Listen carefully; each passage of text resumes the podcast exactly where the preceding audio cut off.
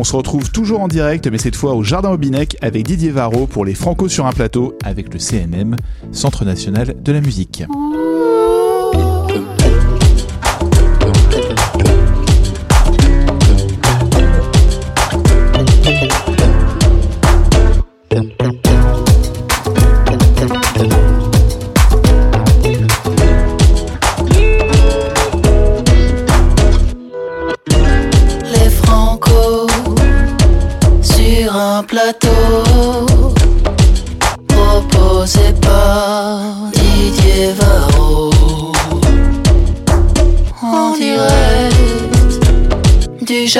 Jardin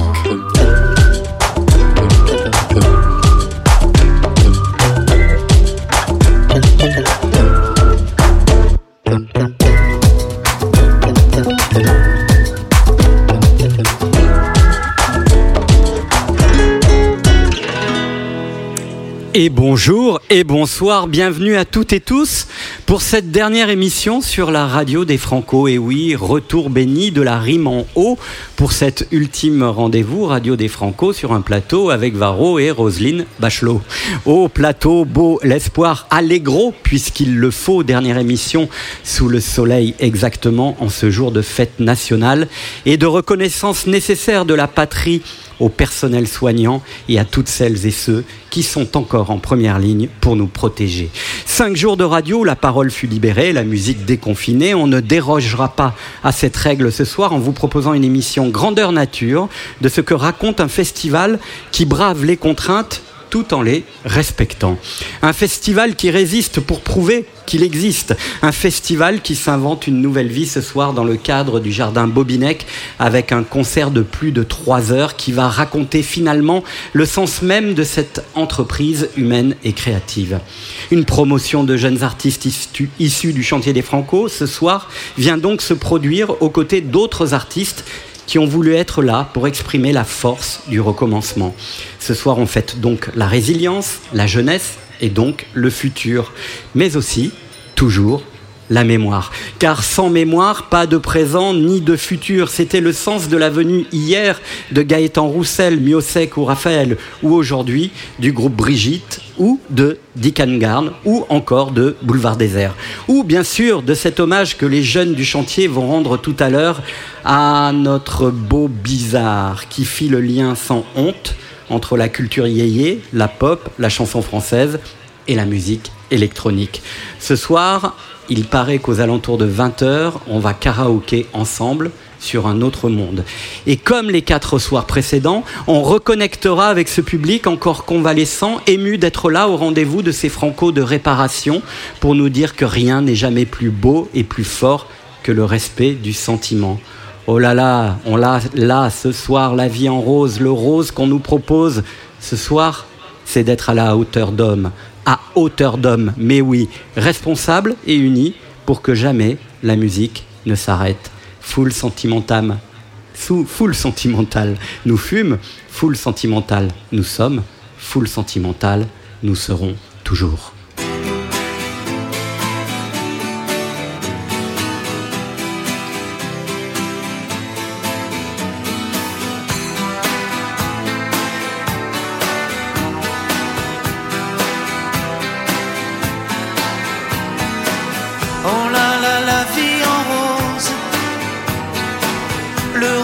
qu'on nous propose, d'avoir les quantités de choses qui donnent envie d'autre chose. Aïe, on nous fait croire que le bonheur c'est d'avoir, de l'avoir plein nos armoires, dérision de nous dérisoire. Car sentimental. On a soif d'idéal, attiré par les étoiles, les voiles, que des choses pas commerciales. Foule sentimentale, il faut voir comment.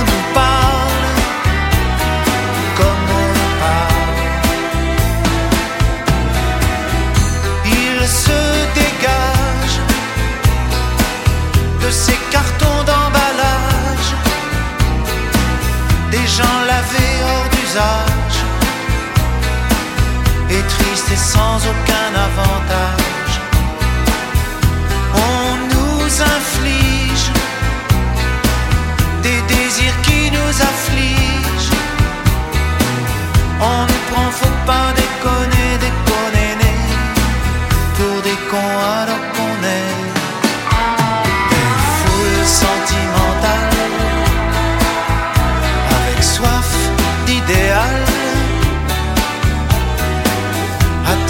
par les étoiles, les voiles, que des choses pas commerciales, foule sentimentale. Il faut voir comme on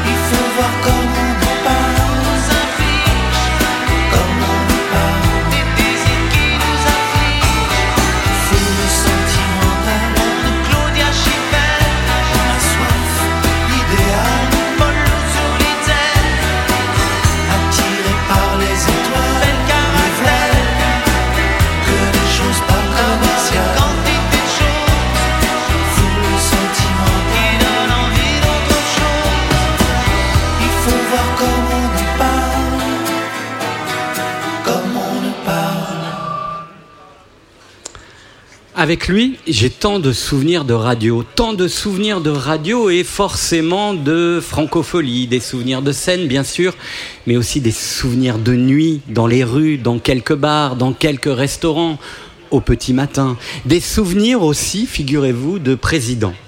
Réc- Récemment, avec l'ancien président Hollande, autour d'une conversation sur la mémoire et la mer de Léo Ferré, mais aussi et surtout autour d'un autre président. Nous sommes en 1989, jour comme celui-ci de 14 juillet, de fête nationale et de commémoration du bicentenaire de la Révolution française, de la cour de l'Élysée au rempart de La Rochelle, 24 heures lestées de 1789 mômes issus de la francophonie mondiale, avec lui, avec nous, pour exprimer que de n'importe quel pays, de n'importe quelle couleur, la musique est toujours, toujours un cri qui vient de l'intérieur. Bonsoir Bernard Lavillier.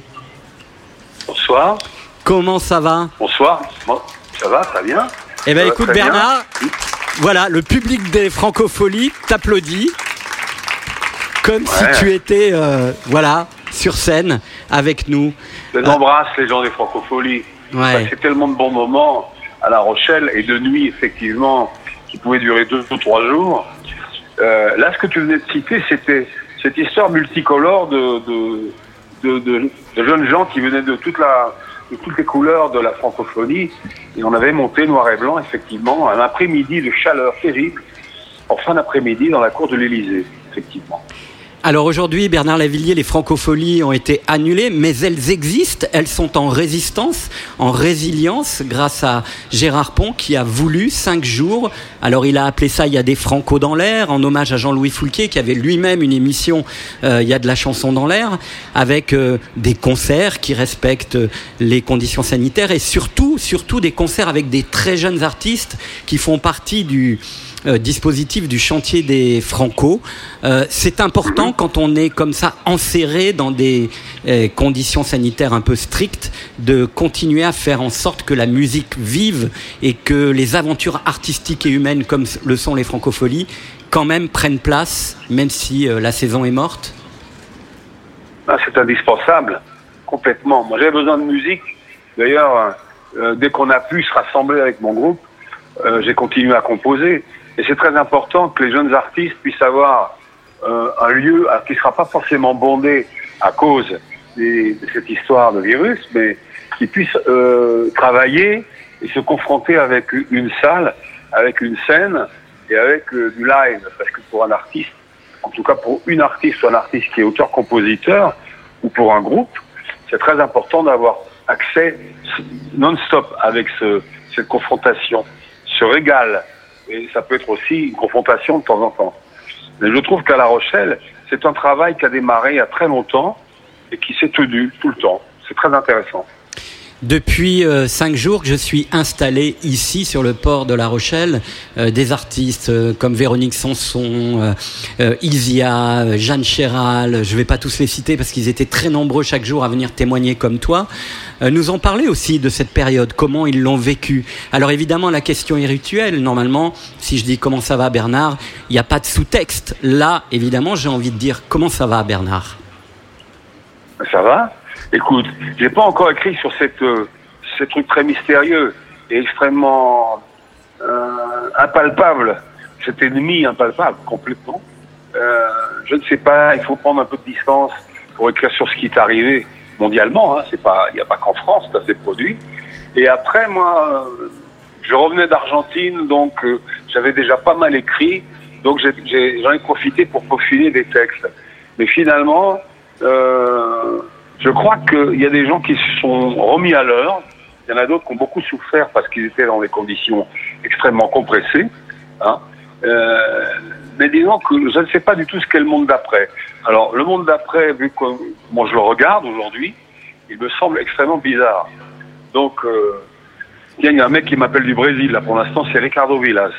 Euh, en même temps que je te parle. Ah, bah, Oui. c'est- c'est pas mal. Hein. Mais justement, Non, tu, non, as- mais me joindre. tu, Ouais. tu- tu poses la vraie question. Est-ce que euh, on peut croire au monde d'après, euh, ou est-ce que c'est une illusion et que le monde d'après, ce sera le monde de- qu'on a vécu avant euh, Il faut y croire à ce monde d'après? C'est-à-dire que là, évidemment, pendant qu'on y était, on était, il y avait personne, il n'y avait pas de pollution, enfin, il y en avait, mais c'était très différent. Euh, J'ai jamais vu Paris aussi vite, moi, personnellement. Euh, on pensait au monde d'après. Est-ce qu'on va en profiter? J'ai l'impression que la furieuse envie de consommer a repris quand même une partie des gens, en général. Donc, euh, c'est pas, euh, il n'est pas question de mettre tout le monde dans, dans cette histoire, mais euh, j'ai l'impression que c'était une espèce de débondage, là pour l'instant. Pas pour tout le monde, hein. Je pense que ça a fait réfléchir pas mal de gens et, et ça a permis peut-être de lire à d'autres et d'écouter de la vraie musique. Donc là, on est, on est encore dans en un mois des déconfinements, qui est un mois assez épouvantable. hein. Je dirais libération, moi plutôt, Ouais. euh, comme le beau titre du journal. Voilà. Donc là, je ne sais pas encore ce qui se passe exactement. Merci beaucoup en tout cas Bernard d'avoir été au, au rendez-vous de ces francopholies. Le public va t'applaudir encore. Il y a beaucoup d'envie, de désir de te retrouver sur cette euh, euh, sur cette scène, j'allais dire, dans cette ville où tu as fait de nombreux concerts. Et puis évidemment, j'ai toujours en mémoire aussi euh, ce concert Pouvoir qui aura toujours une résonance, quelle que soit la conjoncture. Il y a quelque chose Oh, comme c'est ça. terrible. Hein? C'est dingue, C'est hein? Je sais que pouvoir, j'ai failli pas le faire parce que la veille, le jour même, il y a eu, il y a eu un attentat à Nice justement. Ouais. il y a, il y a quatre ans. Ouais. On se posait la question avec toi et Gérard Pont si on allait le faire le lendemain, euh, le concert du pouvoir justement. Ouais. Euh, et on l'a fait, on a pris la décision. Sans doute, je suppose que les autorités, euh, le, le préfet a donné son accord, mais il a peut-être, il était possible qu'il ne se fasse pas, dans la mesure où ça devenait très dangereux, les rassemblements d'un grand nombre de personnes. C'est assez étrange, parce que quelque part, ça a à voir avec cette période. Différemment, ça a à voir. Merci beaucoup Bernard Lavillier. Je t'embrasse très fort et souhaite te voir aussi. si bientôt, si bientôt. À bientôt oui. Bernard. Je vous embrasse. Et, et on va écouter évidemment cette chanson qui est très liée à l'histoire des francopholies, le noir et blanc, le cri qui vient de l'intérieur. Bernard Lavillier sur la radio des Franco.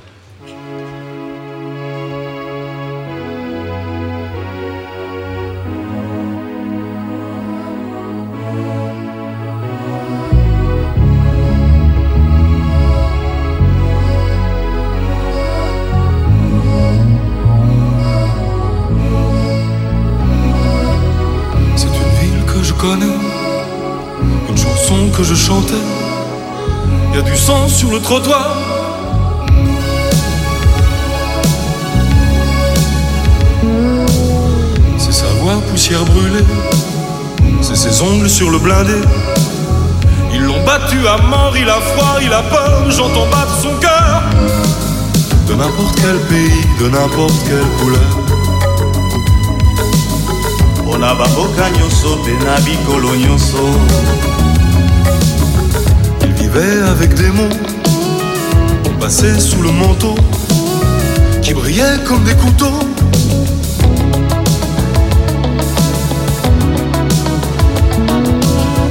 Il jouait de la dérision, comme des armes de précision. Il est sur le ciment, mais ses chansons maudites, on les connaît par cœur. La musique parfois a des accords majeurs qui font rire les enfants, mais pas les dictateurs. De n'importe quel pays, de n'importe quelle couleur. La musique est un cri qui vient de l'intérieur.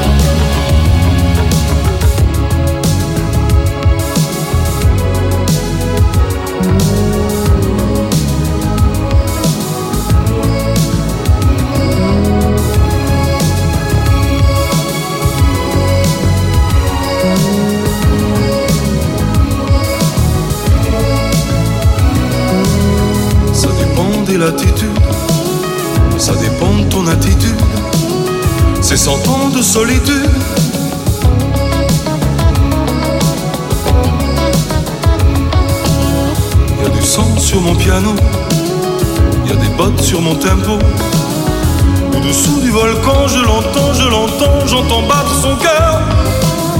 La musique parfois a des accords mineurs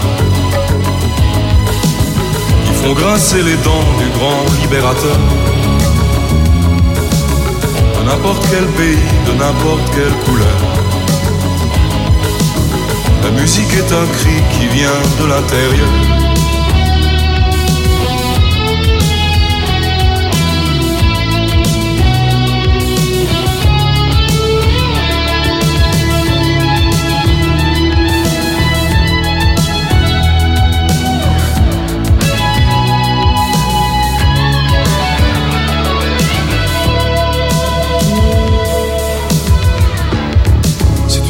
Que je connais, une chanson que je chantais, une chanson qui nous ressemble.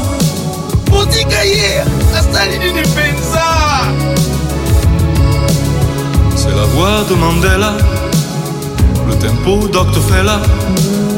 Écoute chanter la foule avec des mots qui roulent et font battre son cœur. De n'importe quel pays, de n'importe quelle couleur. La musique est un cri qui vient de l'intérieur. De n'importe quel pays, de n'importe quelle couleur. La musique est un cri qui vient de l'intérieur. n'importe quel pays, de n'importe quelle couleur. La musique est un cri qui vient de l'intérieur. mpona bamboka nyonso mpe na bikolo nyonso La musique est un cri qui vient de l'intérieur. mpona bamboka nyonso mpe na bikolo nyonso La musique est un cri qui vient de l'intérieur. mpona bamboka nyonso mpe na bikolo nyonso Les Franco sur un plateau. Celui que j'accueille maintenant est manchestérien, ascendant breton, et c'est un ancien, un ancien du chantier des francopholies. Et il sera là, il fait partie de la programmation ce soir au jardin Bobinec de cette grande, grande, grande soirée du 14 juillet aux francopholies de La Rochelle. C'est Hervé, et on peut l'applaudir. Merci beaucoup. Bonjour à tous. Salut La Rochelle. Alors j'en ai des souvenirs euh, déjà avec Hervé, dont un l'année dernière euh, qui reste ancré dans ma mémoire euh, d'homme de radio, c'est d'avoir démarré le direct avec toi, vu d'en haut, de très très haut, Ah oui, oui, de oui. cette tour qui surplombe le Saint-Jean d'Acre. Et, euh, et tu allais euh, quelques heures après euh, investir cette grande scène du Saint-Jean d'Acre. Ça fait partie de nos souvenirs. Il y en a, Ah oui, y a pas que incroyable. celui-ci. Je sais mais- pas combien de marches on a monté, mais on s'est fait les jambes. hein. C'était cool. C'était mani- bah, de vue d'en haut, c'était magnifique. Et c'est vrai que c'était la première fois que je jouais au Franco officiellement. Je jouais sur la grande scène à l'Intercal et, euh, et euh, au théâtre Verdière le lendemain. Et c'était fabuleux, quoi. Ton album vient de sortir, c'est un premier album, il s'intitule Hyper. Mm. Dans quel état tu étais au moment où tu as pris le train de Paris pour La Rochelle? Tu étais hyper heureux, hyper content, hyper ému, hyper angoissé, hyper surpris? Ouais, hyper ému, je dirais. C'est assez drôle de. Ça fait quelques mois qu'on n'a pas pris un train pour euh, aller jouer. Et là, de se dire que, bah voilà, on pack nos affaires, le sac à dos, ma caisse, je prends mon scoot, mon parnasse, et tu rejoins tes équipes, et hop, tu vas à La Rochelle euh, jouer. Ça, c'est un sentiment, c'est quasiment les sentiments du début. Enfin, du début. J'ai pas euh, 20 ans de carrière. Après le huitième album. non, mais t'as ce truc de. Ouais, t'as ce truc de. euh, Ouais, de première fois un peu qui revient, ouais, qui est fantastique. Pendant tout ce confinement, tu as fait partie des artistes qui ont d'abord préparé euh, la sortie de, de son album, Mm. donc qui n'étaient pas dans la résignation ou dans le renoncement, qui avaient envie, envie Mm. d'y croire. Ouais. Et euh, en même temps, tu as joué avec les contraintes comme un sportif. hein. Mhm. tu, as, tu, as, tu as eu une carrière de footballeur, joué avec les contraintes, euh, tourner des clips euh, confinés, tourner un clip extraordinaire qui traduit le sentiment de vider son sac Mhm. en course pleine, déconfiné euh, en, en Bretagne. Ça a du bon, les contraintes, parfois? Je sais pas, mais elles existent. hein. Elles étaient là. C'était un nouveau terrain de jeu, quoi. C'est vrai que le confinement, moi, je, sortais de mon propre confinement pour écrire l'album de ma chambre, et j'ai été reconfiné au même endroit euh, pendant le confinement, quoi. Et je me suis dit, écoute. euh, il faut passer à l'action. Il faut que cet album sorte. Il faut qu'avec mon téléphone, je me débrouille à faire des clips, à faire des, vidéos, à, rester actif et, et que la musique continue d'e- d'exister dans, dans la vie des gens ou si ce n'est la proposer, quoi. Et ce soir, tu vas jouer devant un public. Ouais. Euh, vendredi soir, tu étais en direct sur France Inter au Bataclan sans public. Oui, C'est ça aussi, c'est ce processus de déconfinement qui arrive progressivement. Hein. c'est ça. Bah, Il y a, il y a, euh, salle vide, il faut fermer les yeux. Là, ce soir, je peux ouvrir les yeux. On va avoir Hervé qui va ouvrir les yeux et vider son sac. Ah ouais, vidéo, c'est magnifique. C'est, j'ai tellement hâte là, euh, rien que de faire les balances tout à l'heure et de, et- et de voir du monde, c'était une sensation formidable. Quoi.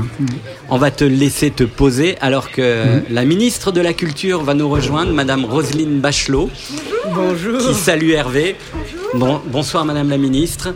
Et euh, Hervé, tiens, viens t'installer là et on va euh, placer Madame la ministre à un mètre, un mètre cinquante même, je pense. J'ai pas, j'ai pas la notion des distances, mais On va vous mettre un petit coup de poète-poète. On, on vous, on vous met même un micro tout neuf et on va écouter Adenda d'Hervé, le temps que la ministre s'installe.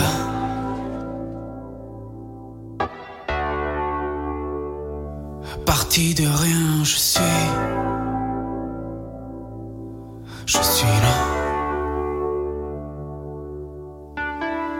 J'ai pas su faire un centime sans les sentiments. Attenda, attenda.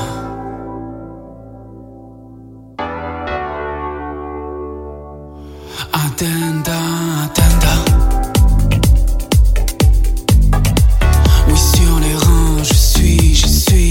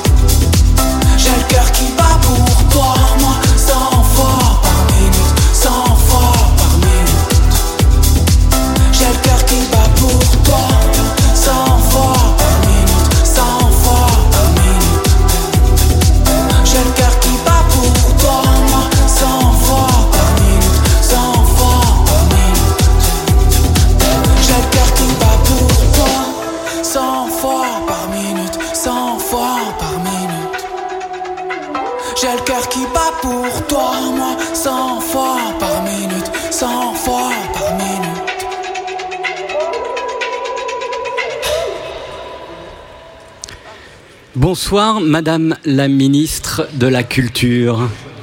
Bonsoir à vous. Je vous dis Madame la ministre de la Culture parce que je n'aurais pas pu vous appeler Madame la ministre puisque vous ne vouliez plus être ministre. Voilà. Donc la seule solution de vous accueillir, c'est de dire bonsoir Madame la ministre de la Culture. J'ajoute à chaque fois, sauf pour être ministre de la Culture. c'est ça, hein Alors vous êtes au Francophonie ce soir. Euh, depuis une semaine que vous êtes nommé, vous allez de déplacement en déplacement. Est-ce que ça veut dire que vous êtes la ministre? De la Culture et des Territoires D'abord, euh, bonjour, bonsoir à tous. Euh, ravi d'être là, euh, à, La Rochelle, au cœur de, la chanson française, au cœur des nouveaux artistes, au cœur de lieux d'animation qui brassent d'ailleurs, à partir des francopholies, toutes sortes de, manifestations culturelles qui sont pas seulement, de la chanson à travers un certain nombre, un certain nombre de sites. Oui, effectivement, être ministre de la Culture, c'est pas comme les autres ministères. Parce que c'est quelque chose qui doit irriguer l'ensemble l'ensemble de la société. Et euh, ma tâche, elle est particulièrement difficile parce que le secteur de la culture vit un drame épouvantable. C'est un désastre. Et ce désastre, euh, il est euh, dans une chute de chiffre d'affaires de, de 25% globalement, mais sur le spectacle vivant. C'est ce qui nous préoccupe ici, à La Rochelle. C'est ce qui préoccupe euh, Gérard Pont. C'est au, au minimum 70% de perte du chiffre d'affaires. C'est considérable. Alors, euh, on est là comme le, petit enfant, vous savez, dans la digue qui met ses petits doigts pour euh, euh, essayer de boucher les trous. Donc, on est sur les mesures d'urgence. Mais ce désastre, il n'est pas seulement un désastre économique, il est un désastre aussi psychologique, social. Il y a des artistes, il suffit pas de leur dire qu'on va les indemniser. Leur vie, c'est de chanter, c'est de jouer devant un public, c'est de communiquer. et ils sont désespérés. Euh, J'ai rencontré un, un jeune chanteur qui me disait Je me suis embauché comme serveur euh, dans, une, dans un restaurant d'été parce que je vais faire croûter ma famille. Il, va y arriver, il va payer son loyer, il, va pouvoir payer son caddie pour nourrir euh, sa famille, mais le fait de ne pas, de, pas chanter, de ne pas, de pas communiquer avec les publics, c'est c'est- c'est absolument atroce. hein. Donc je, je, je suis la ministre des territoires, oui, mais je suis la ministre des artistes aussi. Alors précisément, ça m'a beaucoup marqué que vous disiez je suis la ministre des artistes et les artistes depuis une semaine sont ici et ont des choses à dire. Je voudrais que vous les écoutiez en 2 minutes 45. Vous avez euh, un oui un concentré de, de paroles d'artistes puisque vous êtes la ministre des artistes. Isia. puis de beaucoup de colère, de frustration. Euh, c'est c'est c'est pas une période euh, facile aussi pour écrire. Je j'en j'en viens à regretter le temps où on pouvait simplement parler de deux personnes qui tombent amoureuses dans la rue. voilà. J'essaie de me débarrasser de ce sentiment-là. Mais c'est vrai que voilà, on essaie, on se dit qu'on essaie de passer à autre chose, mais c'est- c'est très difficile de faire le deuil de. Enfin, le deuil, c'est pas le deuil d'un album, mais d'une tournée, de tout ce qu'on avait tout ce qu'on avait monté. Alors voilà, même si on essaye de dire il faut avancer, il faut avancer, il y a des moments où c'est- compliqué, quoi, c'est dur. Kerenan. Euh, nous vivons tous un grand chagrin. J'ai hâte, j'ai hâte de retrouver euh, cette possibilité de, de jouer avec euh, avec les musiciens, avec le public. J'ai hâte de retrouver ces sensations qu'on a, qui nous réparent d'une certaine manière à certains moments. Les artistes, on a, oh, c'est pas que nous, on a un écosystème avec nous de musiciens, de techniciens, de, de, de, promoteurs, de directeurs de salles, de tourneurs. Et en fait, euh, ensemble, on a un gros chagrin, mais on a hâte que ça reprenne. Lucie Antunes. On a quand même un horizon, mais là, c'est vraiment au jour le jour. C'est vraiment au jour, le jour avec des promesses, mais on ne sait pas si elles vont tenir. Officiellement, moi, je reprends l'automne, même euh, mi-août. Donc, euh, on fait comme si tout allait bien et qu'on allait reprendre, et, et on est quand même dans cette euh, insécurité. Donc, ce silence, il devient vraiment pesant. Yael Naïm. Ça va très bien, avec beaucoup de, quand même de questionnements et de, comme tout le monde euh, en ce moment, j'ai envie de dire. C'est un peu tellement de choses à la fois, c'est-à-dire c'est c'est la colère quand, quand on voit qu'on se préoccupe pas euh, des questions importantes, c'est euh, c'est c'est l'envie de se ressouder entre gens qui ont des valeurs en commun euh, et de, de rebondir de, et de, et de peut-être combattre pour, euh, pour garder toutes les bonnes choses que qu'on a pu comprendre, l'écologie, la valeur des gens, euh, la, femme, euh, la non-violence, euh, voilà. Comment, comment redonner de la valeur euh, aux gens et au- à l'environnement. Miosek. Moi, ce qui me tracasse surtout, c'est de se rendre compte qu'en fait, la culture ou la musique et tout ça, ça représente quand même plus de personnes que de l'industrie automobile. Enfin, ça rapporte plus que dans l'industrie automobile. Il y a des millions de personnes. Donc, quand on parle de musique, de choses comme ça, on a l'impression de parler de choses un peu futiles dans l'air, comme ça, de saltimbanques et de cracheurs de feu. Mais merde, Exactement. ça représente quand même un. On un- pèse dans le PIB. Bah ouais, merde. ça devrait parler à certains. Voilà quelques paroles libérées et déconfinées, des paroles graves, souvent émouvantes, mais toujours, toujours, Madame la ministre de la Culture, avec quand même quelque chose de fondamentalement optimiste. On n'a pas eu de gens déprimés, dépressifs au micro de la radio des Franco. On a eu des gens qui sont inquiets, qui sont graves, comme vous l'êtes, mais qui euh, veulent croire à ce destin commun qui est d'écrire, de dessiner un futur. Oui, c'est très important. C'est Miosek, je crois, qui parlait le dernier et qui disait, qui rappelait les chiffres. hein. La culture, c'est 2,3% du PIB, c'est 97 milliards de chiffre d'affaires, c'est 80 000 entreprises et c'est 650 000 personnes dont c'est l'emploi principal, puis plus tous ceux euh, euh, qui, vivent soit de façon euh, partielle, soit qui vivent de la culture dans les fonctions de restauration, d'animation, d'hôtellerie, tous les commerces qui vivent, toutes les institutions qui vivent de la culture. C'est donc pas, comme il le dit très bien, un cracheur de feu sur une place, c'est un vrai secteur, c'est un vrai secteur économique. C'est pour cela que, euh, évidemment, il sera au cœur du plan de relance. Le président de la République l'a même cité en premier dans son discours du 14 juillet dans les chantiers du plan de relance. Il va y avoir de l'argent dans le plan de relance. Euh, L'enveloppe n'est pas encore complètement finalisée, mais ça, va tourner autour de 100 milliards d'euros. Donc il y a des opportunités considérables. Je parle de l'économie, je parlerai ensuite de culture au sens strict. Euh, il y a donc des opportunités considérables pour le monde de la culture. Et de sortir de cette négociation qui nous permettait d'obtenir, quand le ministre se battait bien euh, et qu'il était ardent ou ardente, de grappiller quelques dizaines de millions. Là, on va pouvoir monter des vrais projets. Et mais il faut les proposer. Moi, je ne vais pas les proposer. Moi, je- bien sûr, j'ai des idées, mais je souhaite qu'elles montent des territoires, ces, euh, ces projets. Le et que ce soit des voilà. projets innovants. Ouais. Que ce soit des projets qui soient utiles. Euh, Il y a des participants qui parlaient d'écologie, qui parlaient d'humain, qui parlaient de social, euh, qui parlaient aussi de cette fracture entre culture patrimoniale et culture numérique. Comment les réconcilier dans des projets qui seraient des projets communs? Voyez, les chantiers sont, sont considérables. Vous avez pris la décision tout de suite de convoquer des états généraux euh, Des festivals. festivals qui auront lieu donc au mois de septembre. Euh, vous citez souvent Olivier Pi, qui est. euh, Bah oui, parce que c'est un vieux copain. C'est un vieux copain, mais c'est aussi quand même quelqu'un de très concerné. Euh, alors c'est bien parce que tout le monde est très en attente, on l'a vu, hein, que ces, ces- ces- ces- ces états généraux aient lieu. Euh, comment éviter quand même la énième réunion de, de- de- de professionnels de la profession, comme disait l'autre, pour devenir efficace? Parce que des états généraux de la culture, il y en a eu, des commissions nationales des musiques actuelles, il y en a eu, raison. il y a- il y a eu tout ça.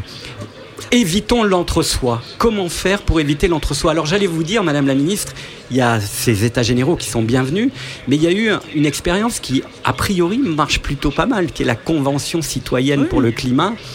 Et je me disais peut-être que vous pourriez appliquer euh, cette recette qui est issue du grand débat et d'une crise majeure qui était celle des Gilets jaunes pour demander à celles et ceux qui sont aussi au cœur de la culture, c'est-à-dire les citoyens, de donner leur avis. C'est une bonne idée, pourquoi pas? Pourquoi pas? Convention citoyenne pour la culture et de trouver un certain nombre, d'idées. Les deux choses ne sont pas antinomiques l'une de l'autre. Parce que là, moi, je veux aussi, à travers, à travers les états généraux des festivals, étant donné l'urgence de la crise et le fait qu'il faut quand même démultiplier à travers le plan de relance un certain nombre de chantiers tout de suite, tout de suite, euh, ce sont les acteurs économiques, les acteurs culturels qui peuvent nous donner des idées. Ils ont, euh, ils ont quand même des choses à nous dire. Alors, ce que vous dites est très important. Je ne veux pas que ce soit le festival des, des, gr- des grands festivals, des grands acteurs très connus. Ils ont leur place. Ils ont toute leur place. Mais je veux aussi que ce soit le festival des arts de la rue. Euh, on m'a parlé de l'importance, par exemple, des arts plastiques en accompagnement des festivals euh, et, et- et du street art, en accompagnement des festivals de musique, de théâtre ou de cinéma. C'est quelque chose qui peut être euh, auquel on ne pense pas.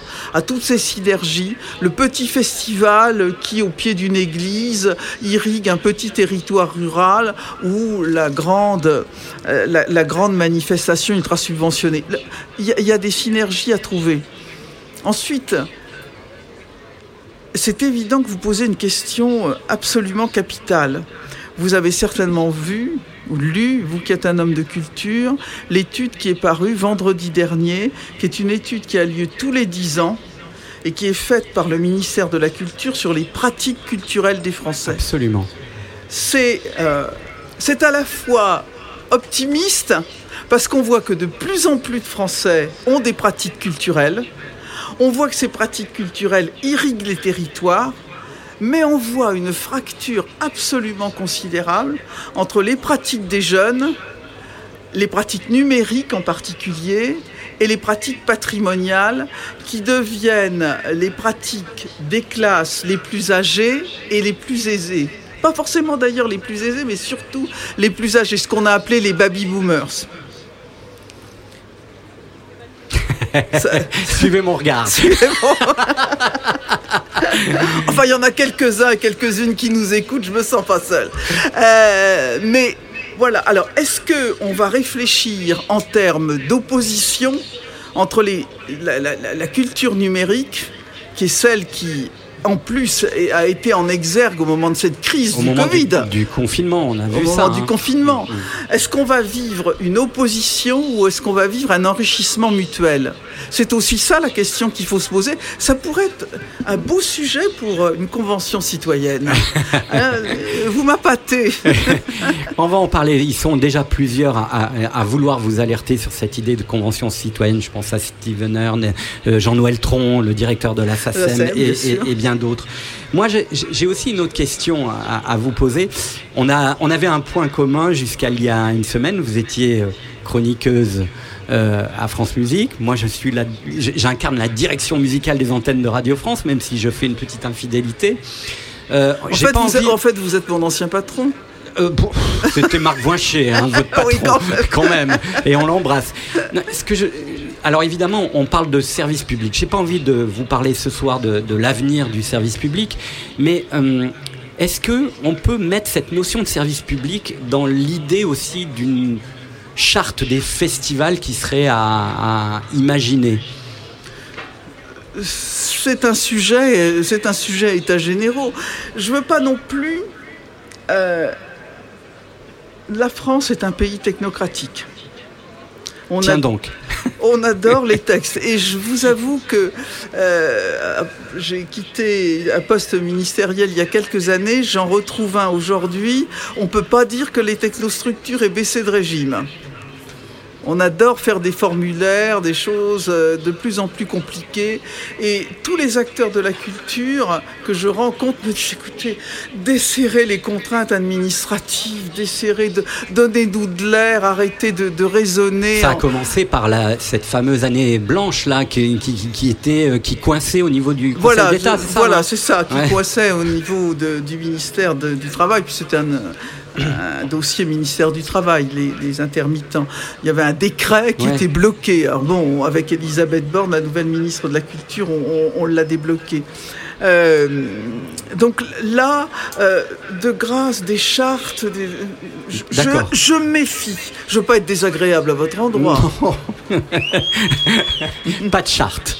Donc, Pourquoi pas Mais alors De la- quelque chose de, de la, de la parole libérée, déconfinée, mais encore euh, cet été des contraintes. On a entendu le président de la République euh, euh, ce midi annoncer le port du masque obligatoire. euh, dès le mois d'août. Euh, D'ailleurs, on l'a tous sauf nous parce qu'on a notre mètre 50 de distance. euh, Oui, puis c'est dans le micro avec le masque, c'est pas quoi. Voilà, exactement. Dominica disait chanter devant un public masqué, impossible. Euh, mes amis qui font, qui s'occupent de la nuit et de la fête disent tant qu'il y a un virus, pas de fête. C'est compliqué aussi. Hein, Ah, ce- ce- c'est hein Si je pouvais maîtriser les virus, si cette euh, possibilité m'était donnée, croyez que je, je le ferais. Ce virus, il a déjà causé euh, 600 000 morts dans le monde. hein. et plus de 30 000 en France. Et plus de 30 000 en France, sans compter les gens qui ont été sévèrement touchés. Parce que je connais des gens qui ne retrouveront jamais une santé complète, complètement restaurée après ce virus qui peut atteindre plusieurs, euh, plusieurs organes de façon très sévère. Donc il faut savoir que le virus est là. Les épidémiologistes nous ont encore dit vendredi dernier qu'on le sentait frémir. Hein, il- est là, il est bien là. Il touche toutes sortes de catégories, même les jeunes, même s'il touche moins les jeunes, il peut toucher des jeunes. euh, des jeunes. Euh, on, on peut pas, ce serait trop ballot euh, de recommencer le, le drame qu'on a vécu, ce confinement, cet emprisonnement. Porter un masque, c'est quand même pas, quand on voit l'enjeu, c'est quand même pas terrible. Alors moi, ce que je note en tout cas, c'est que les responsables de salles sont très sont très responsables. Et que franchement, euh, on voit les salles, il y a les distanciations, il y a les masques, il y a du gel. faut continuer. faut continuer. Je dois vous libérer, Madame la ministre de la Culture. Juste avant, je voudrais citer votre papa qui disait Tu dois quitter ton bureau tous les soirs comme si tu ne devais jamais y revenir. Nous ne sommes que de passage. Est-ce que cette phrase finalement n'est pas la phrase essentielle quand on est aux responsabilités comme vous l'êtes, c'est-à-dire de rendre chaque journée utile en ne sachant pas ce que demain sera? Mon père appelait ça l'ascèse de l'adieu. Et toute ma vie, j'ai pratiqué cette ascèse de l'adieu. Je suis là que pour servir. C'est d'ailleurs le sens du mot ministre. Ministre, ça veut dire serviteur. Je serai donc euh, le serviteur, la servante de la culture pendant ces 600 jours déjà bien entamés. Merci, Infiniment, infiniment, Roselyne Bachelot, Madame la ministre de la Culture.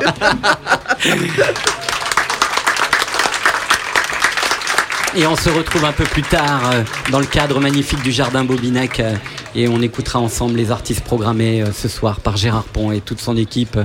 Merci d'avoir, merci d'avoir cité mon père. Je suis très très ému. à bientôt, À Roselyne Bachelot. Un peu de musique peut-être?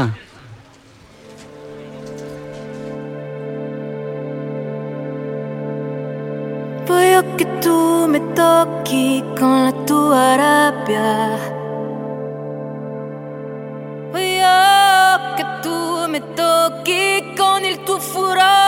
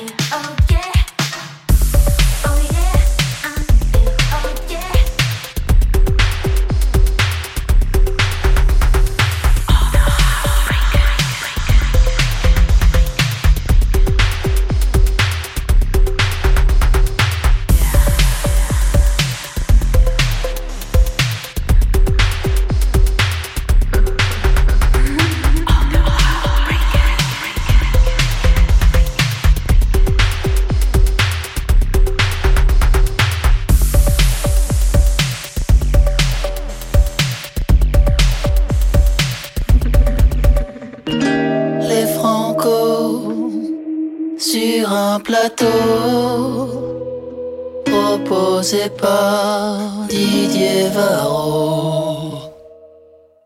En direct du jardin Bobinec. Eh ouais, François Marie qui est euh, responsable et quel heureux responsable de ce générique qui nous aura occupé pendant ces cinq journées aux Francopholies de La Rochelle. Il y a des Francos dans l'air puisque les Francos sont là. Tout à l'heure, nous étions avec euh, Hervé, ancien du chantier. On vient d'écouter Christine and the Queens, ancienne du chantier. Et j'accueille Suzanne, également euh, ancienne du chantier. Euh, on va l'applaudir parce que c'est une autre des belles surprises de ce soir que d'accueillir Suzanne qui va jouer ce soir dans le cadre du Jardin Bobinec pour la clôture de ces francopholies. Vous imaginez, Suzanne, vous allez jouer devant un public ce soir Oui, c'est incroyable. Je pensais qu'il y a quelques mois, ça n'arriverait plus. Euh, J'attendais ce moment avec impatience, donc euh, j'ai hâte d'y être, vraiment. Vous avez vécu comment euh, ce moment, je dirais pas le moment du confinement, mais de déconfinement où effectivement on pouvait retourner à l'air libre, mais où les choses étaient impossibles pour, pour vous? Bah, c'est vrai que moi j'ai eu la sensation qu'au déconfinement, je suis restée un petit peu confinée quoi, dans ma vie parce que c'est vrai que ma vie aujourd'hui c'est de prendre des trains, de partir faire des concerts, de voir beaucoup de gens. Et il n'y avait pas tout ça. Donc, euh, donc euh, là on commence à sentir un petit peu que ça déconfine, mais, euh, mais voilà, vivement que ce soit de nouveau au même rythme qu'avant. Vous étiez en 2019 l'artiste qui a été le plus programmé dans les festivals.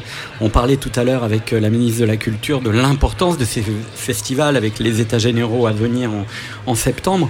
C'est quoi le festival pour un artiste? C'est quel moment dans la vie d'un artiste? Parce qu'il y a vos tournées, où vous jouez euh, avec euh, vos musiciens ou en solo, mais en tout cas sous votre nom. Et puis il y a le festival qui occupe une bonne partie de, de, de, de, votre activité. C'est quoi un festival pour vous?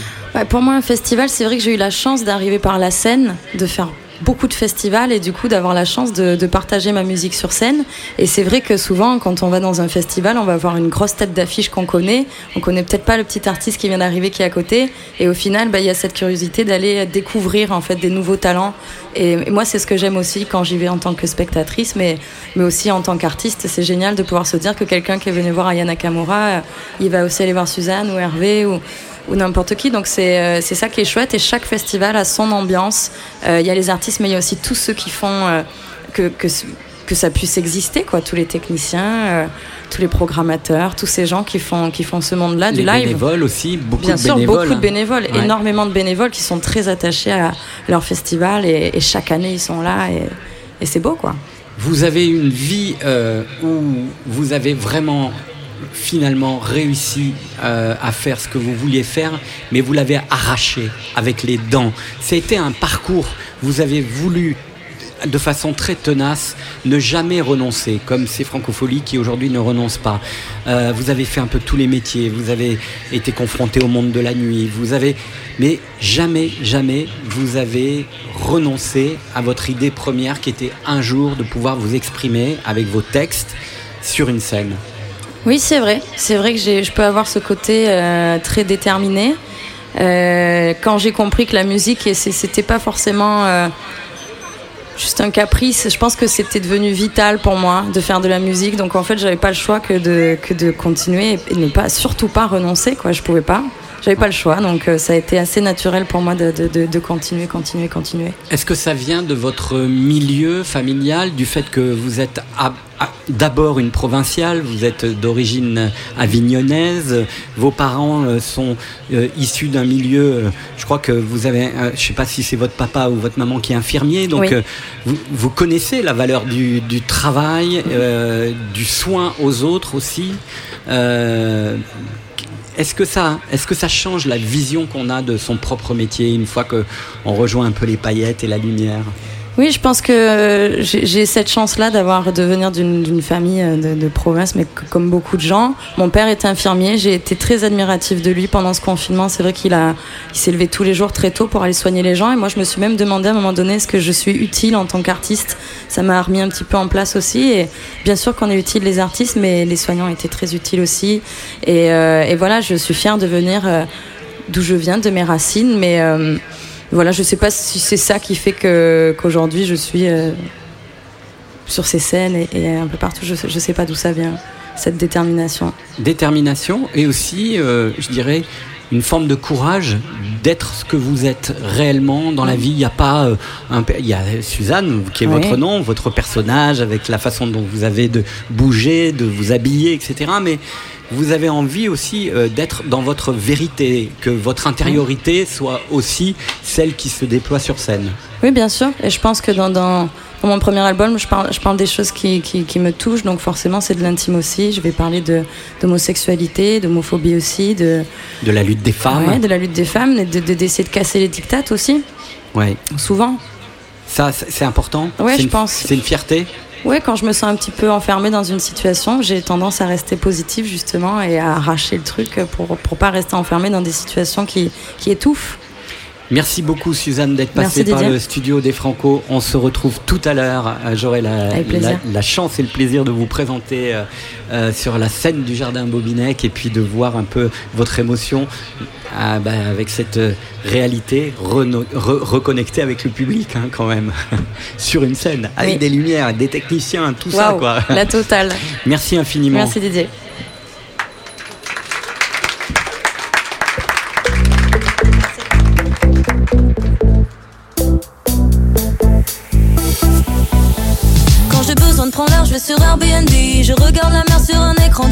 Je cherche une maison ultra cosy au bord de la plage en Andalousie. J'ai jamais vu le paradis. Rihanna le propose à petit prix. Je jalouse mes potes quand je vois leur story. Ils sont posés en Grèce, ils mangent du tzatziki. Un jour, j'irai en première classe. Aux quatre coins du club, j'irai boire la tasse. En attendant, je voyage sur Google Maps. En un clic, je suis aux Bahamas. Un jour, j'irai de Tokyo à Capri. Faire du yoga à Bali. Voir Marie-Jeanne en Californie.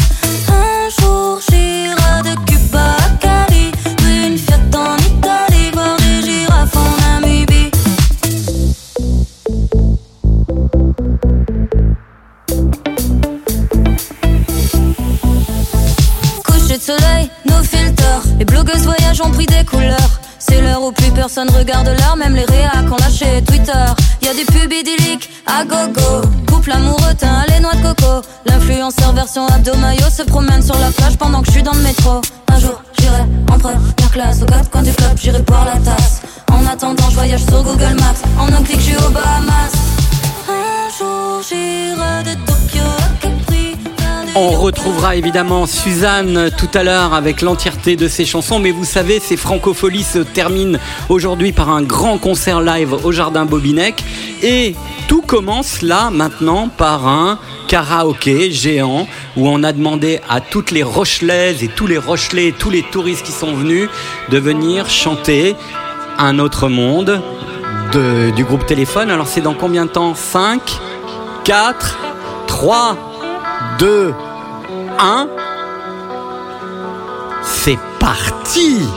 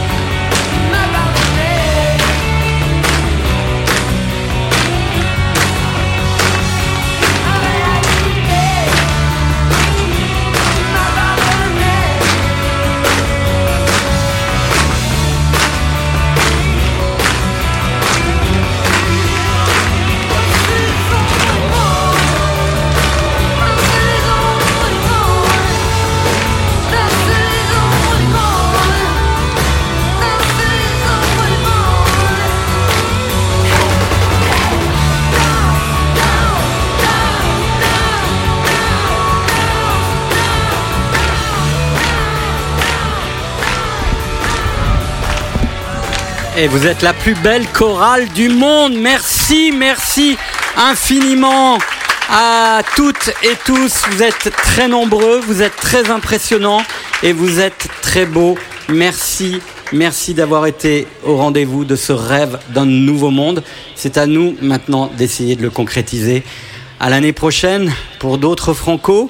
Merci infiniment à toutes et tous. Moi, je vais vite aller de l'autre côté, rejoindre Gérard Pont au jardin Bobinec. Et merci à toute l'équipe. Venez là, venez tous. Saluez comme sur une scène de théâtre.